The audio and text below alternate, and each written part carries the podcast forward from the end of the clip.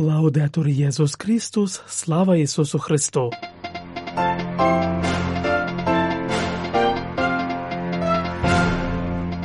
Ви слухаєте інформаційний випуск з Ватикану.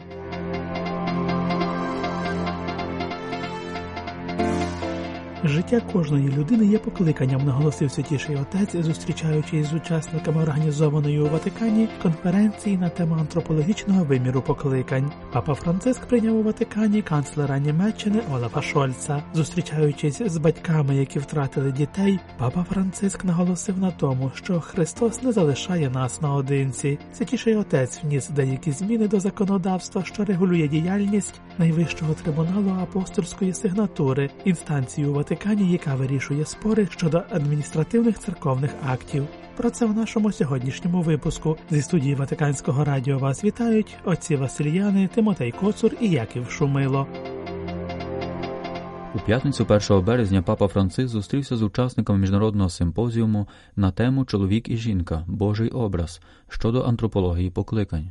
Захід, який організувала Декастерія у справах єпископів разом з Центром досліджень та антропології покликань, має на меті, зокрема, запропонувати трансцендентну основу і чіткі орієнтири щодо людського покликання. На початку зустрічі, що відбулася в залі синодальних зібрань у Ватикані, святіший отець звернувся до учасників з коротким словом, наголосивши, що сьогодні найпотворнішою небезпекою є гендерна ідеологія, яка стирає відмінності, що означає стирати людяність. Відтак свою промову з причин застуди він доручив прочитати монсеньору Філіппо Чампанелі з державного секретаріату. У зверненні до учасників міжнародного симпозіуму зазначається, що метою заходу є перш за все розглянути та оцінити антропологічний вимір кожного покликання. Це відсилає нас до елементарної і фундаментальної істини, яку сьогодні ми повинні наново відкрити у всій її красі. Життя людини є покликанням. Не забуваймо, антропологічний вимір, який лежить в основі кожного покликання в спільноті, пов'язаний з істотною характеристикою людини як такої. Сама людина є покликанням. Кожен із нас, як у великому виборі, що впливає на стан життя, так і в різноманітних випадках і ситуаціях, в яких він втілюється і формується, відкриває і виражає себе як покликаний, покликана, як людина, яка реалізує себе, слухаючи і відповідаючи ділячись своїм буттям і своїми дарами з іншими для спільного блага, підкреслює папа. На його думку, це відкриття змушує нас поглянути на себе як на ідентичність у відношенні, зокрема до реальності, яка перевищує мене, до інших і до навколишнього світу, щоб з радістю і відповідальністю прийняти конкретну та особисту місію. Ця антропологічна істина є фундаментальною, оскільки вона повністю відповідає прагненню до людської реалізації та щастя, яке живе в наших серцях, зазначає святіший отець. Папа Франциск зауважує, що в сучасному культурному контексті іноді існує ризик звести людину лише до її матеріальних чи базових потреб, так ніби вона є об'єктом безсовісті чи волі. Натомість чоловік і жінка створені Богом і є образом Творця, тобто несуть у собі прагнення до вічності та щастя яке сам Бог посіяв у їхніх серцях, і яке вони покликані реалізувати через певне покликання, підкреслює святіший отець. З цієї причини у людини і живе здорова внутрішня напруга, яку ми ніколи не повинні придушувати. Ми покликані до щастя, до повноти життя, до чогось великого, до чого нас призначив Бог. Ось чому, хоча це правда, що кожен із нас має свою місію, тобто ми покликані зробити свій внесок у покращення світу та формування суспільства, мені завжди подобається нагадувати, що це не зовнішнє завдання, покладене на наше життя, а вимір, який стосується самої нашої природи, структури нашого буття чоловіком і жінкою на образ і подобу Божу, зазначає папа, додаючи, що Бог кожного з нас знає і кличе на ім'я. Відтак святіший отець наголошує на потребі досліджень та дискусій про людину, яка покликана Богом у різних станах свого життя та з різними своїми харизмами, віддавати себе на служіння Божому царству для побудови відкритого і братерського світу. Це завдання покладене на кожну жінку і кожного чоловіка нашого часу, йдеться у зверненні папи, який також і наприкінці особисто промовив до учасників наукової події, заохотивши їх йти вперед у своїй діяльності, шукаючи Божу волю.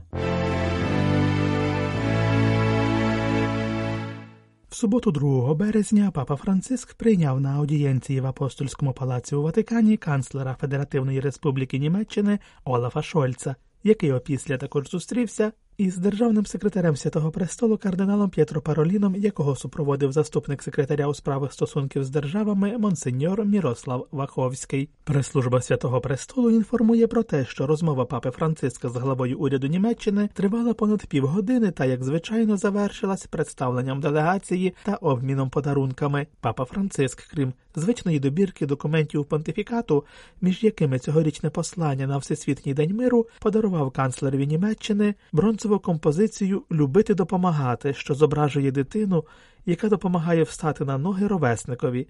Серед подарунків Олафа Шольца офіційний м'яч Євро 2024 як зазначається у повідомленні Ватиканської прес-служби, під час щирих переговорів у державному секретаріаті було висловлено задоволення з приводу добрих стосунків та плідної співпраці між святим престолом та Німеччиною, підкреслюючи важливість християнської віри в німецькому суспільстві. Далі було обговорено деякі питання, що становлять спільний інтерес. Окремо йшлося про війну в Україні, а також в Ізраїлі та Палестині, і як наслідок про зусилля спрямовані на досягнення миру через невтомний пошук дипломатичного рішення рішення, яке б привело до якнайшвидшого припинення бойових дій. У суботу, 2 березня, папа Франциск прийняв на аудієнції організацію Талітакум, яка згуртовує батьків, що втратили дитину. В своєму слові, яке він через застуду доручив прочитати монсеньору Філіппо Чампанелі з державного секретаріату, святійший отець сказав наприклад стражденного та розп'ятого Христа, в якому людина відкривається на внутрішній мир.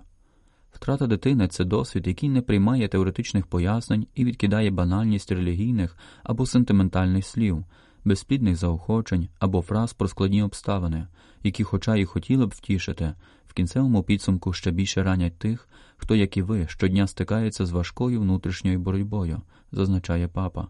За його словами, годі намагатися виправдати страждання, так як це намагалися зробити друзі Йова. Ми радше покликані наслідувати зворушення та співчуття Ісуса перед обличчям болю. Біль, особливо коли він такий нестерпний і не має пояснення, потребує лише вхопитися за нитку молитви, яка волає до Бога вдень і вночі, ділиться святіший Отець, яка іноді виражає себе за відсутності слів, яка не намагається вирішити драму, а навпаки, живе питаннями, які завжди повертаються. Чому, Господи? Чому ти не втрутився? Де ти, коли людство страждає? А моє серце оплакує непоправну втрату. На його думку, ці стражденні питання, які ставляться з великою відвагою та навіть зусиллями, відкривають проблиски світла, які дають нам силу рухатися вперед, стаючи молитвою, що відкриває людину на розраду та внутрішній мир від Бога. Папа Франциск пригадав історію про Воскресіння дочки Яїра, де Ісус йде разом з батьком померлої дочки, щоб її воскресити. Це говорить нам про щось важливе. У стражданні першою Божою відповіддю є не міркування чи теорія, а Його крокування поруч з нами, Його перебування з нами. Ісус доторкається до нашого болю. Він пройшов той самий шлях, що й ми, і не залишає нас на самоті, але звільняє нас від тягаря, який нас гнітить, несучи його для нас і разом з нами, зазначає святіший Отець. За словами папи, Бог запевняє нас, що смерть не має останнього слова. Господь не залишає вас без розради. Якщо ви продовжуєте заносити йому сльози і запитання, він дає вам внутрішню впевненість, яка є джерелом миру, підсумовує він, запевняючи батьків не тільки в Божій любові до них, але й у близькості всієї церкви.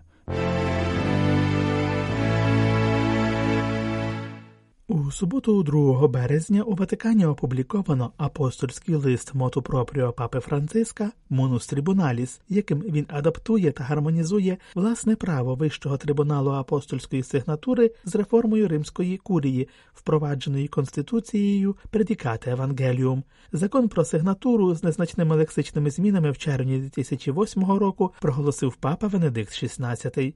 Виконуючи свою функцію Верховного трибуналу церкви, пише святіший отець у передмові, апостольська сигнатура поставлена на службу вищого душпастерського уряду римського архієрея та його універсальної місії в світі, таким чином вирішуючи суперечки, що виникли навколо акту церковної адміністративної влади, Верховний трибунал дає оцінку законності рішень, виданих куріяльними інституціями в їхньому служінні наступникові святого Петра та Вселенській церкві. Зміни стосуються деяких лексичних уточнень в дусі поточного загального церковного законодавства про римську курію, як от заміна у відповідних статтях слів клірики на пресвітери та дикастерії римської курії на куріяльні інституції.